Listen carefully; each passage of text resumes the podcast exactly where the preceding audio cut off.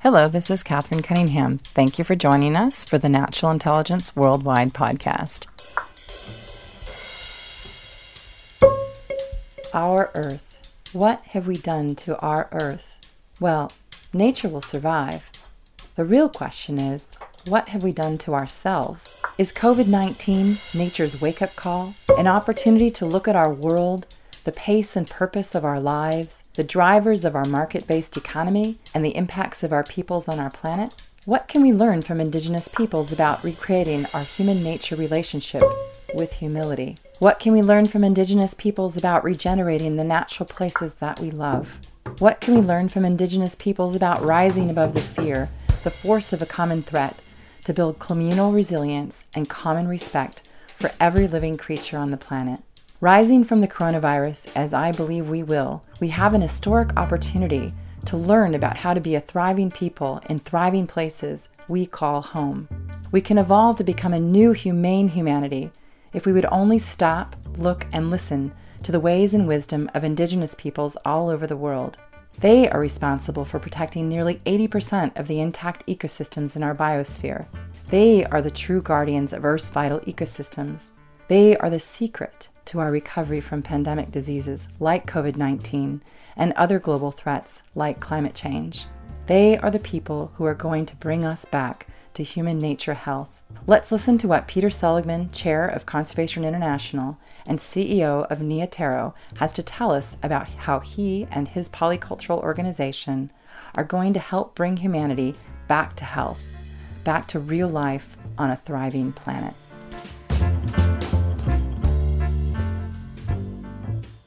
I am here with Peter Seligman, who has for forty years been an influential voice, an inspiring voice in conservation, working with T N C, the Nature Conservancy at first, and then many years at Conservation International, where he is still the chairman of the board and, of course, former C E O.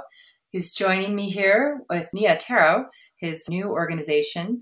They started in two thousand seventeen. Welcome, Peter. Thank you so much. I would love first for us to share with our audience, what does Nia Tero mean? Nia Tero means our earth, and it comes from the Esperanto language, which was a language created in the late nineteenth century by an ophthalmologist and a banker to be the second language of all of Europeans so that there could be common understanding and better communication in order to avoid conflict and misunderstanding. It clearly was not successful, but it's a language that has somehow survived. It's fairly dormant. And as I was searching for the name for this new organization, I thought that, that Esperanto was an appropriate language with a perfect mission for this new entity.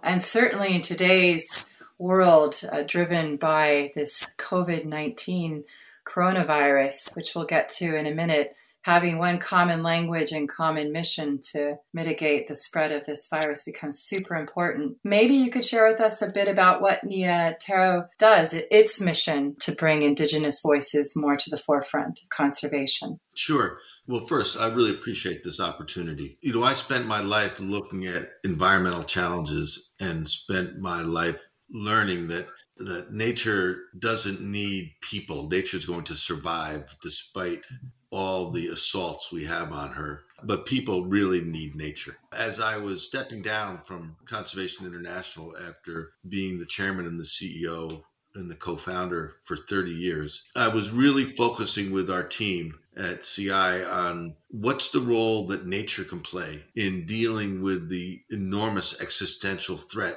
that climate change poses to all of humanity. And in our scientific work and in the assessments of the role of ecological systems in addressing mitigation and adaptation, it became clear that nature, principally through this extraordinary process of photosynthesis, is an extraordinarily efficient way of capturing C O two and storing C O two in ecological systems. And in fact, we began to realize that at least a third of the solutions for climate change, of absorbing carbon, had to be through natural systems: freshwater marshes, salt marshes, mangroves, tropical forests, boreal forests, peat bogs. And when the scientists came back to me and said, this is a third of the solution, I asked them a natural question, which is, where on this planet Earth do we find these concentrations of carbon? And they mapped it out. And then the next question was obvious. Who controls these territories, these carbon sinks? Who controls these places of irrecoverable carbon? And that's when I realized the power and the importance of indigenous guardianship, that indigenous communities are not only controlling and guarding about a third of the entire earth, but eighty percent of the intact ecological systems on our planet are found in their territories. And about a third of the forest carbon that we need to secure is on their territories. And that's when I asked another question, which is, who is supporting indigenous peoples in terms of their guardianship? Are any entities really focused on that? And the answer obviously is no, that most of the philanthropic work that's looking at environment is directed in other avenues and other directions. And so that's why we decided that we should create a new entity. And so when I stepped down as the C E O of Conservation International, a small group of us came together and said, let's create a new organization whose sole purpose is to work alongside of, to accompany, to support indigenous peoples, indigenous communities in their self-determined, self-defined commitments to secure their cultures, their languages, their territories. What really distinguishes some of the people that you're working with who are these guardians of the forests and the marshes and shorelines? First, I'd like to give you a sense of the character and the culture of Nia Tero, because it's really important to understand that if you look at the history of Western civilization, we have from the West basically spent the last five hundred years colonizing indigenous cultures. And that colonization has not been peaceful. It's mm-hmm. been the taking of territory. It started with the papal bull in around fourteen hundred that basically said the Ten Commandments, that commandment, thou shalt not kill, that actually has an asterisk and it's thou shalt not kill Christians. But anybody else, you can take their territories and they can be killed. And so mm-hmm. that's how this movement across the earth from Europe basically started with an unintentional, but then an intentional genocide. And that emerged over centuries. When we started Nia Tero, it was really important that we look at how we needed to be structured and who needed to lead our organization. And we made a determination that to be successful, we had to be trusted in different places. We had to be trusted in the capital cities and in the power centers, but we also needed to be trusted in the indigenous communities. And those indigenous communities had a real legitimate right not to trust us. And so we decided to create an organization from the very beginning that was polycultural. So the chairman of our board is an indigenous woman, Vicky Corpus, who is the U N Special Rapporteur on indigenous rights. And we committed that half of our board of directors would be indigenous. And the same thing was true about our staff, that we really felt that our team had to be indigenous and non-indigenous.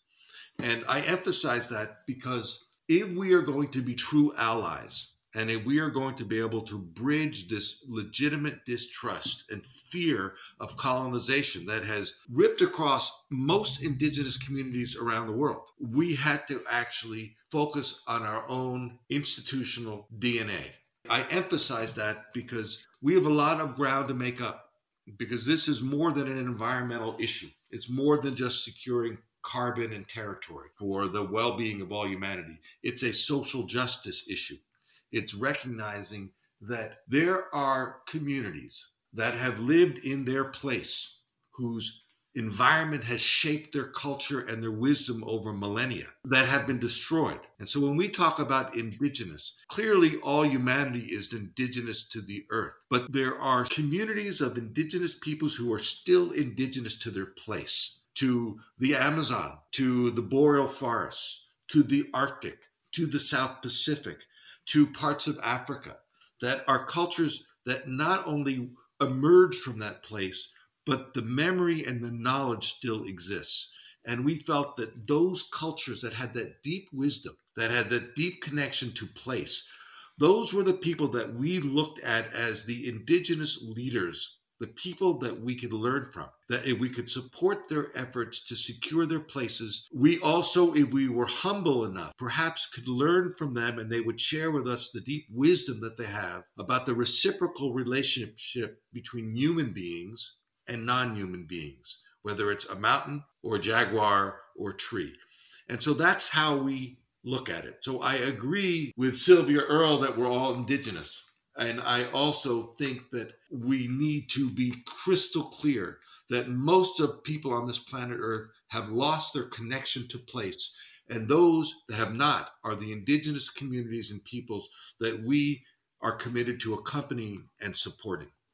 Brilliant. This is exactly what I was hoping you would share, because it does feel, especially in today's world, and I do want to shift to this coronavirus because it is on everyone's mind, that, you know, in a way, this virus represents a disconnect to the world that we live in, and an understanding that, in a way, we're not just the top predator. In a way, biology one oh one is playing out and culling our population a bit as we've become over-consuming in different ecosystems. In a sense, nature is just naturally responding to a population which is over-exploiting its natural resource base and moving out of balance. What can, in these COVID nineteen days, can indigenous perspectives on life and being connected to your environment teach us now that we're having to, in a way, slow down our societies, stop the travel, evaluate our lifestyles and the way that we work with one another? What in this moment of crisis can we learn from an indigenous way of being and being connected, like you said, intergenerationally through the place that they live and work? So that's a really good question. And I would start by saying that the coronavirus doesn't distinguish between blood type. All humanity, all across this earth, are threatened by the corona nineteen virus. No question about that. What we should keep in mind is that there's a few things. The first that I think is important is we understand and feel very clearly the panic in every community. We're in lockdown. We're seeing economic implosion. We're worried about our neighbors. We're worried about our family. We're worried about who might unconsciously be carrying a virus that can infect somebody. Not one of us wants to be that vector. And that is a shared fear. And I would just say that if you look at indigenous communities around the world, they were infected generations ago by viruses that were brought in by Europeans who were immune to those viruses, but shared them sometimes unwittingly, sometimes wittingly, with a devastation of indigenous populations globally that we really are estimating to be about ninety percent devastation. Mm. So I think that what we understand is, number one, the fear that we are going through right now is not an original fear. It's been felt by the Spanish flu in Western society, but it devastated populations across the Americas earlier than that, indigenous populations. What we also see is that these cultures somehow have retained their resilience. They retained their humanity. They retained their connection to their place. In many cases, they have survived under and despite of the duress and the assault of colonization. And I think that we can look at indigenous peoples for their deep connection with the earth and the wisdom that they have. It's something that most Western cultures have lost. So there is an opportunity for us, if we are wise, to begin to listen to indigenous peoples, to understand how do they relate to other beings. When President Trump decided that he wanted to buy Greenland, you know, I had a conversation shortly after that with the premier of Greenland, who was an Inuit man, and I heard him speak. And what he basically said was, we thought that was a joke. And the reason we thought it was a joke is that we don't look at ourselves as being separate from Greenland, from our place. We look at our place and ourselves and our ancestors and our descendants and all other living things that we share this world with as being interconnected.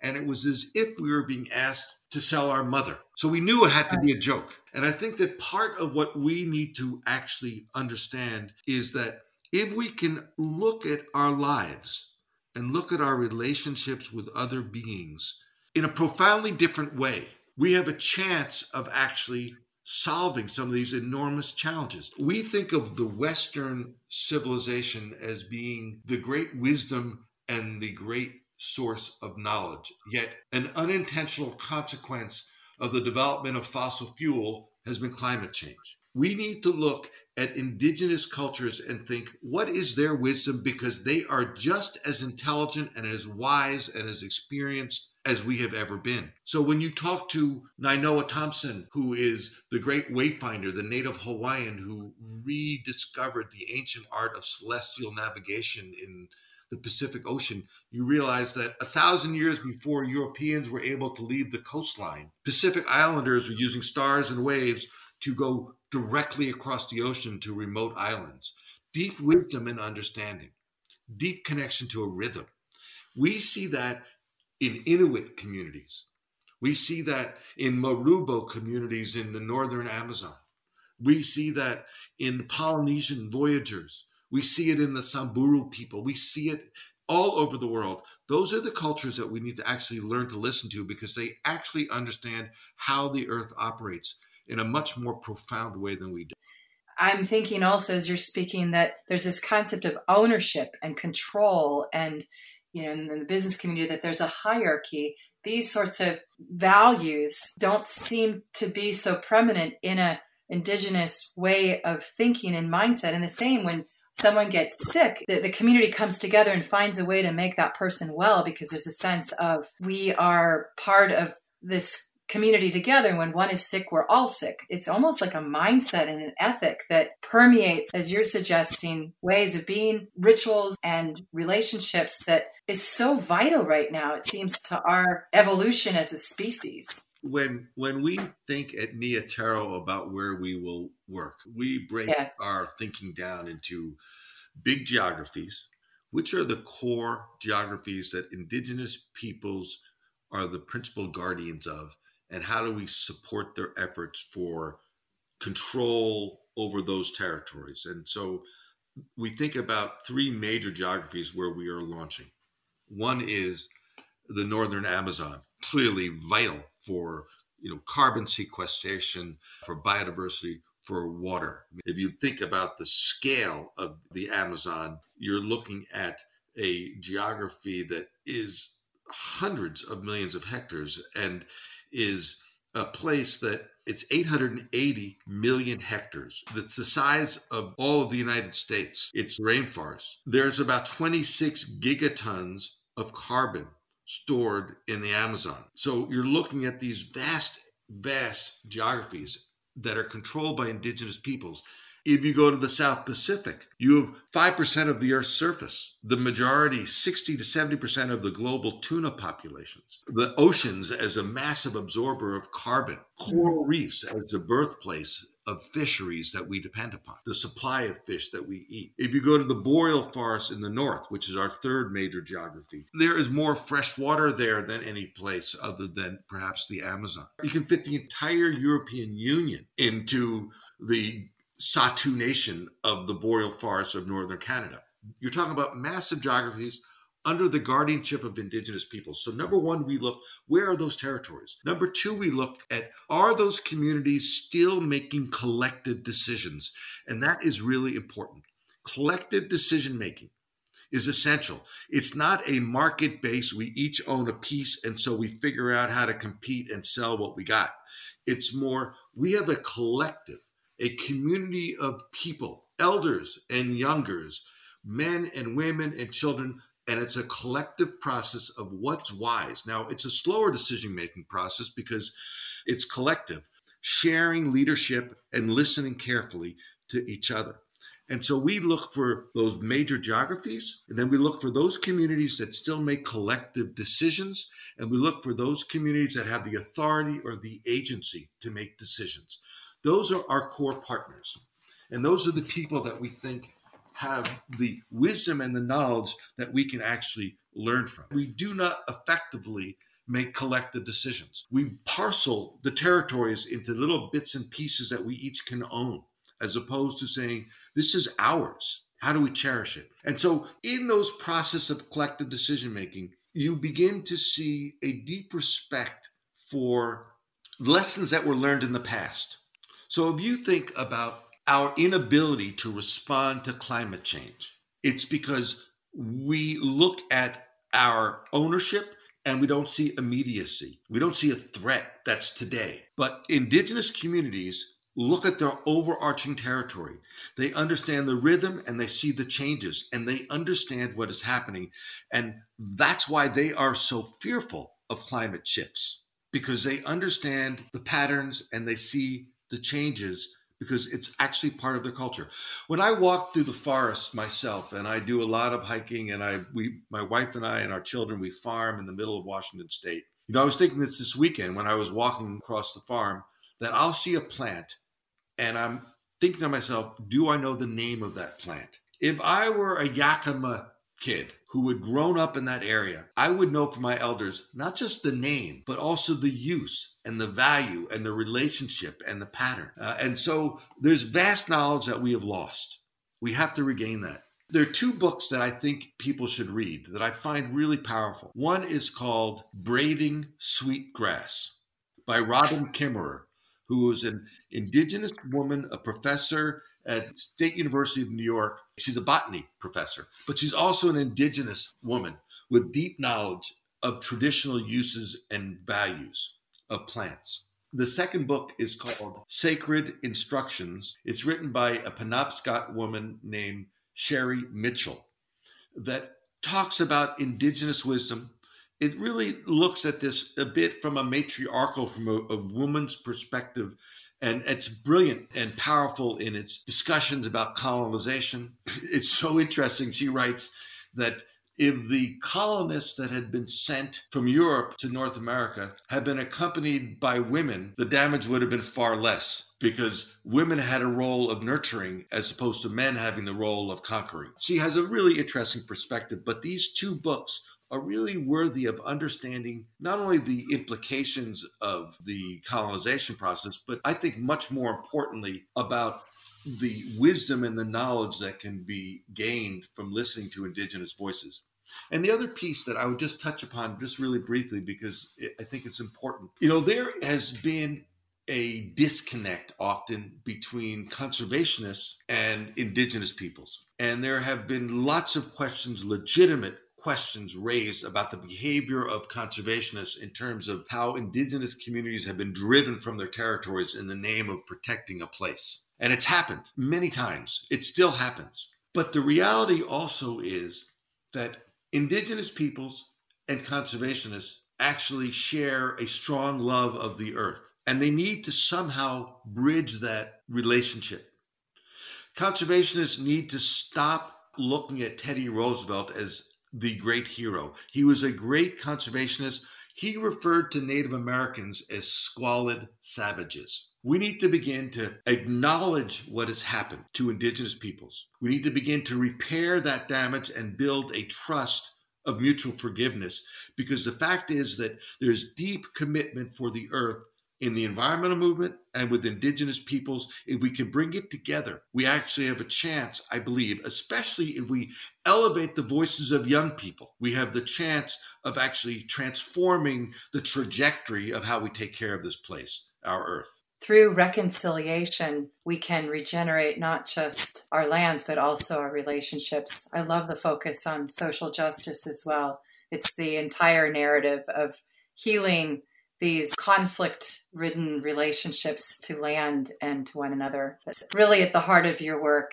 at Nia Tero, is what I've heard, and I really appreciate that journey. It is a profoundly awakening journey. I wish that I'd started it so many, many years ago. I think that there is an opportunity today for policymakers to recognize that discussions about what happens with the Amazon, discussions about what happens in the Pacific, discussions of what happens with big territories and indigenous territories need to really be based upon this idea that no conversation about how to secure indigenous territories should take place without indigenous voices at that table as equals in the conversation. So what Nia Tero is doing at the policy level is we are bringing indigenous peoples, we're financing them, working with them. Our lead on policy is an indigenous woman to get them at the table, dealing with the Convention on Biodiversity, dealing with all these negotiations There has to be appropriate representation.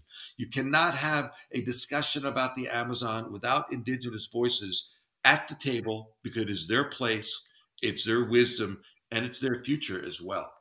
And the other piece of it is that we need to be thinking carefully about how do we amplify our understanding for the rest of the world. What we say is not nearly as important as what people hear. And therefore, we need to focus on how do we tell story and who are the storytellers. Yes. And the storytellers need to be not just great storytellers like you, Katherine, but you need to have of allies on those storytellers that are the indigenous peoples telling their own story, because those are genuine stories and their voices should be heard, not through a filter, but directly. I'm one hundred percent with you. I just got chills when you said that, and actually remember a comment made by someone I interviewed. I said, you know, what can we do to help empower indigenous voices? He said, hand over the microphone.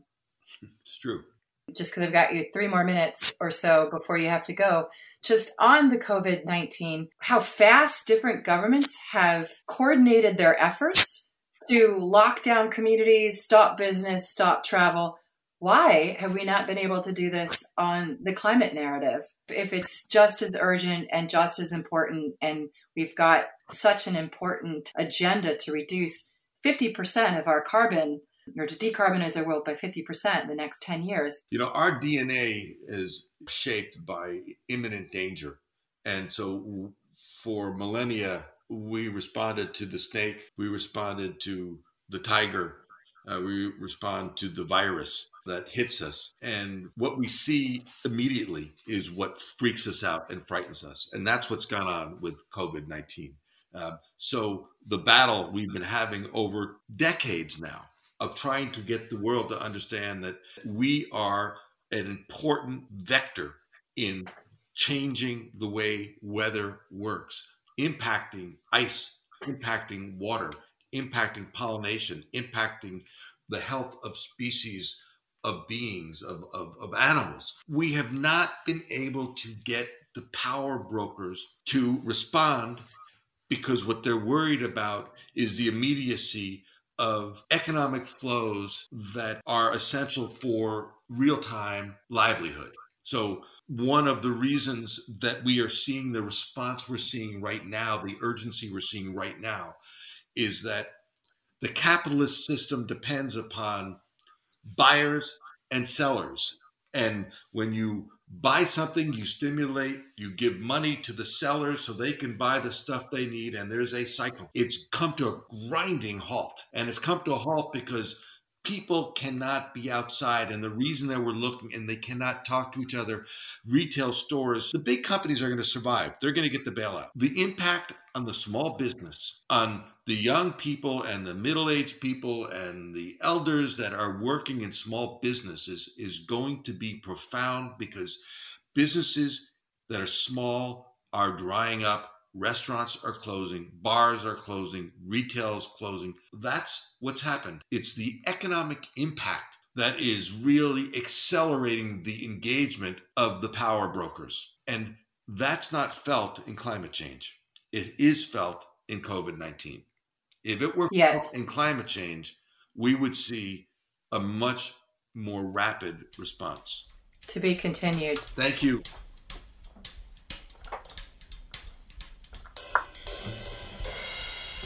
Thank you for listening to our Natural Intelligence Worldwide podcast. You can find us at naturalintelligence dot com forward slash worldwide. Have a beautiful day.